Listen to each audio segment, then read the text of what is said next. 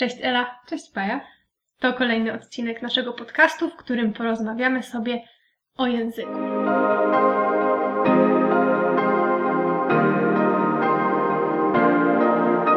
Bardzo enigmatyczny tytuł. Jak myślisz, czy może nie jest aż taki zaskakujący, biorąc pod uwagę e, tytuł naszego podcastu?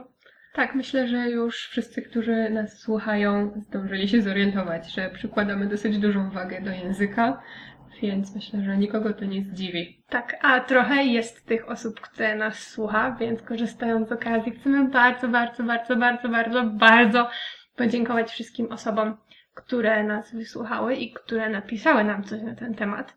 E, naprawdę jest to super widzieć Wasze komentarze i oceny i sugestie i to jest bardzo cenne i jest nam niezwykle miło, że poza tym, że my coś z tego mamy, to do kogoś też to trafia.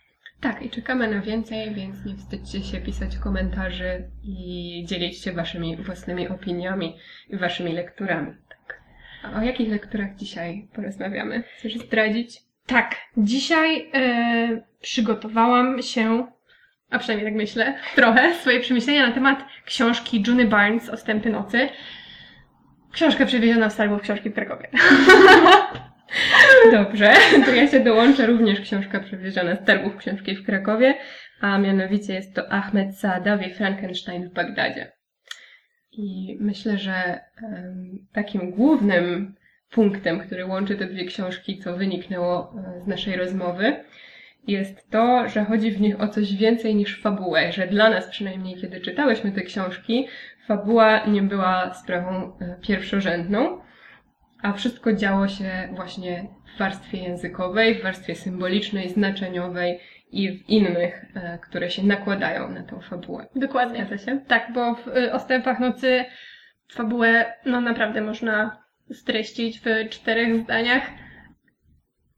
I myślę, że chociaż ma to jakieś znaczenie, co się dzieje, to większe znaczenie ma to, jak jest to opisane. Nie wiedziałam do końca, y, na co się rzucam, gdy wzięłam Mhm. tę książkę. E, właściwie niezbyt wiele o niej wiedziałam. To znaczy, Juna Barnes e, obiła mi się o uszy, gdy miałam taki moment, że siedziałam w Fitzgeraldzie, więc zainteresowałam się, interesowałam się ogólnie Paryżem, lata 20, 30 i wtedy po raz pierwszy jakoś natknęłam się e, na jej postać. E, A książka, zapomniałam w ogóle, że mam ją na liście i po prostu chodziłam między stanowiskami e, na targach i rzuciła mi się w oczy ta dosyć hipnotyczna niebieska okładka. Tak, jest dosyć ciekawa. Na pewno będzie zdjęcie, żebyście mogli też y, zobaczyć, co Tak, na niej tak. widnieje. Więc spotkanie z tą książką no, było fascynujące, bo naprawdę język jest niesamowicie osobliwy. E, Tłumaczem jest Marcin Schuster, przekład i posłowie. Bardzo ciekawe posłowie. Bardzo uzupełniło mi to, co sobie przemyśliwa, przemyśliwałam e, w trakcie lektury. I no przede wszystkim ta książka dla mnie jest taką e, elementem bardzo mocno osadzonym w konkretnym czasie. Myślę, że to jest Mhm. bardzo dobry przykład książki oddającej ducha Paryża z początku XX wieku.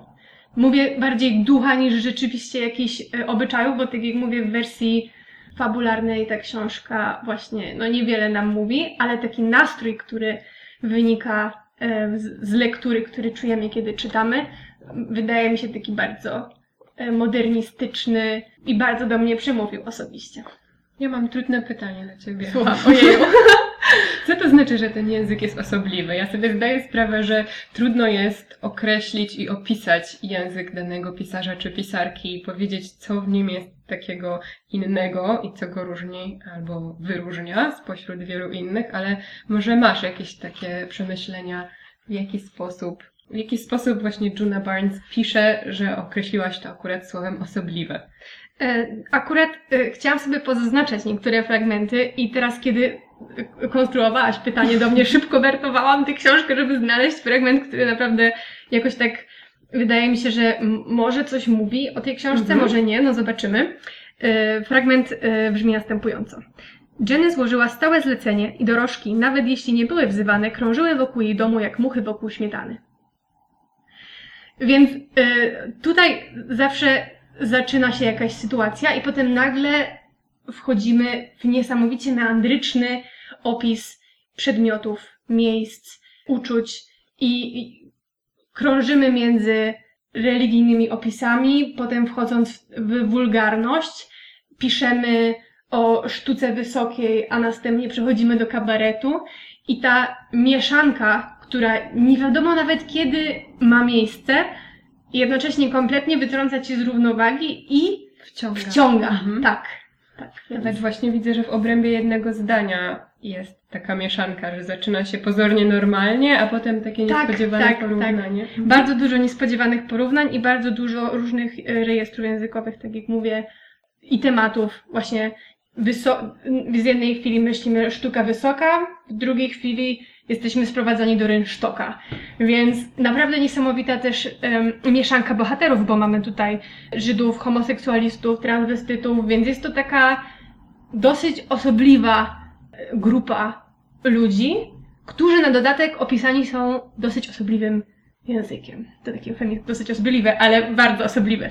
Więc książka zdecydowanie jest dla osób, które, które interesują ciekawe eksperymenty językowe, mm, ciekawe podejście do języka. Język jako główny element tego, co wynosimy z książki, no bo są, czasami masz potrzebę przeczytania czegoś dla fabuły, żeby była jakaś akcja, ale wiadomo, żeby była dobrze poprowadzona.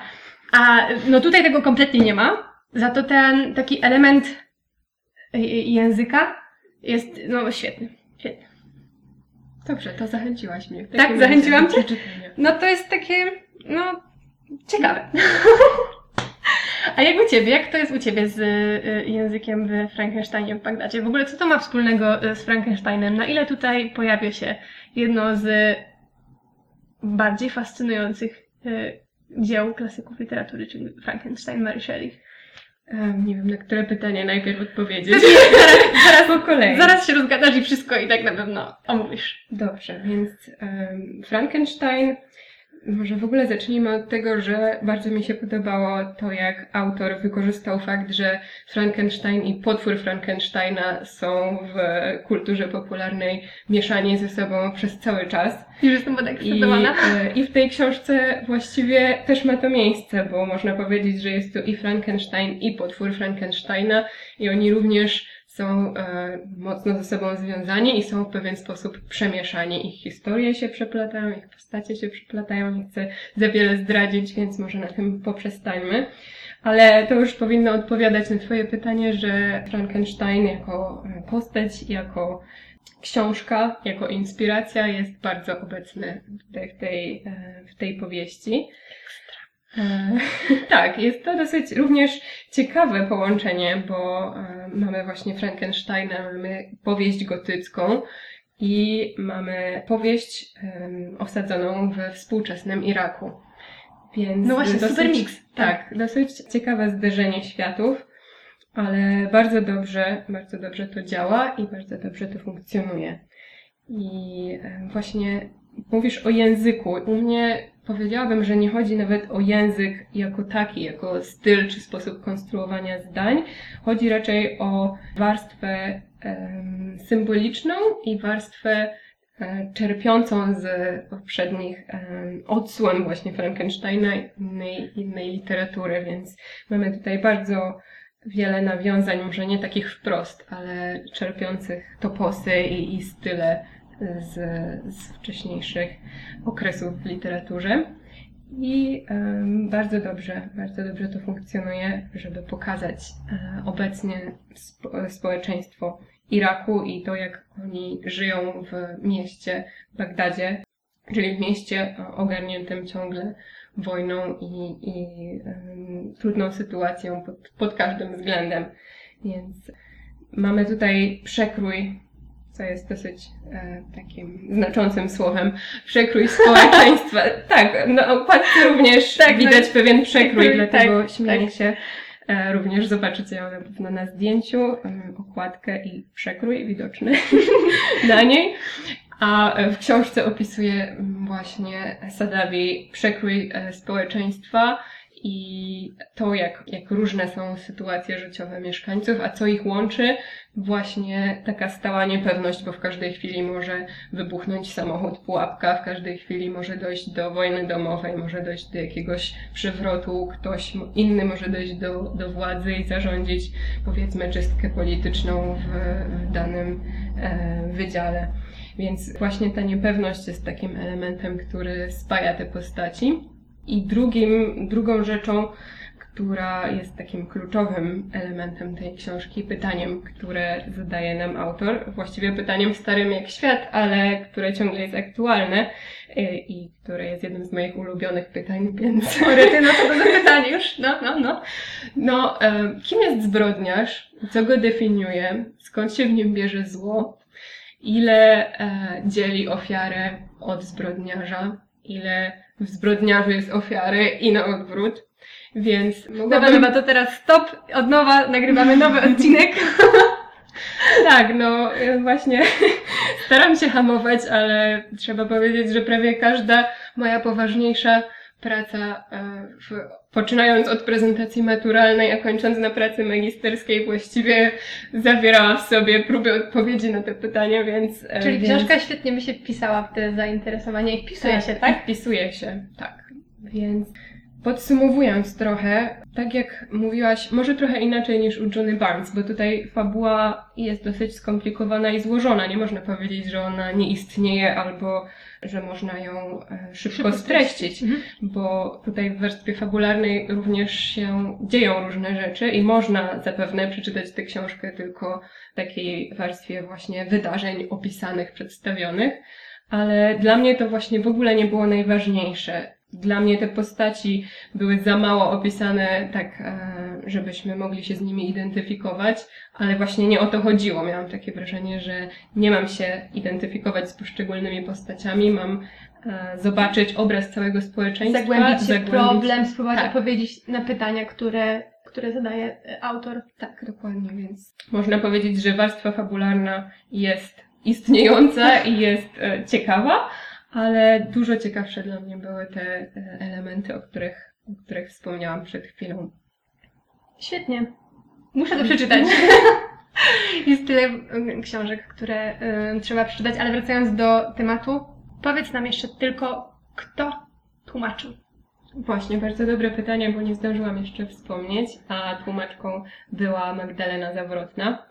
I chciałam powiedzieć, że dawno nie zdarzyło mi się czytać książki, gdzie nie miałam żadnych zastrzeżeń takich redakcyjnych i pod względem tego, jak książka jest wydana i że nie ma błędów, e, literówek. Wszystko bardzo mi się tutaj podobało, więc z punktu widzenia czytelniczki, która nie zna oczywiście języka arabskiego i nie mogłaby sobie z tym poradzić bez pomocy tłumaczki, muszę powiedzieć, że jestem bardzo wdzięczna za to tłumaczenie i za wspaniałą powieść, którą mogłam dzięki temu przeczytać. Ja też dziękuję mojemu tłumaczowi Marcinowi Szusterowi za to, że tak, no naprawdę wspaniale poradził sobie z tym tekstem, bo otworzyłam sobie fragmenty e, Ostępów Nocy po angielsku jest to naprawdę gęste właśnie jak te ostępy, przez które trzeba się przedzierać, żeby dotrzeć do znaczenia, które zamierzyła sobie autorka. Więc naprawdę dziękujemy tłumaczom i tłumaczkom za wspaniałą pracę. I tym optymistycznym akcentem kończymy dzisiejszy odcinek. E, Zachęcamy Was do dzielenia się również Waszymi przemyśleniami, Waszymi ostatnimi lekturami. Ostatnio, kiedy poprosiłam e, o kontakt z Waszej strony, jeśli ktoś czytał Daisy Johnson, był odzew, więc może tym razem ktoś czytał, tak, Frankensteina w Bagdadzie i Ostępy Nocy. Zachęcamy, lubimy dyskutować o książkach, uwielbiamy to. E, więc do usłyszenia następnym razem. Do usłyszenia. Pa, pa!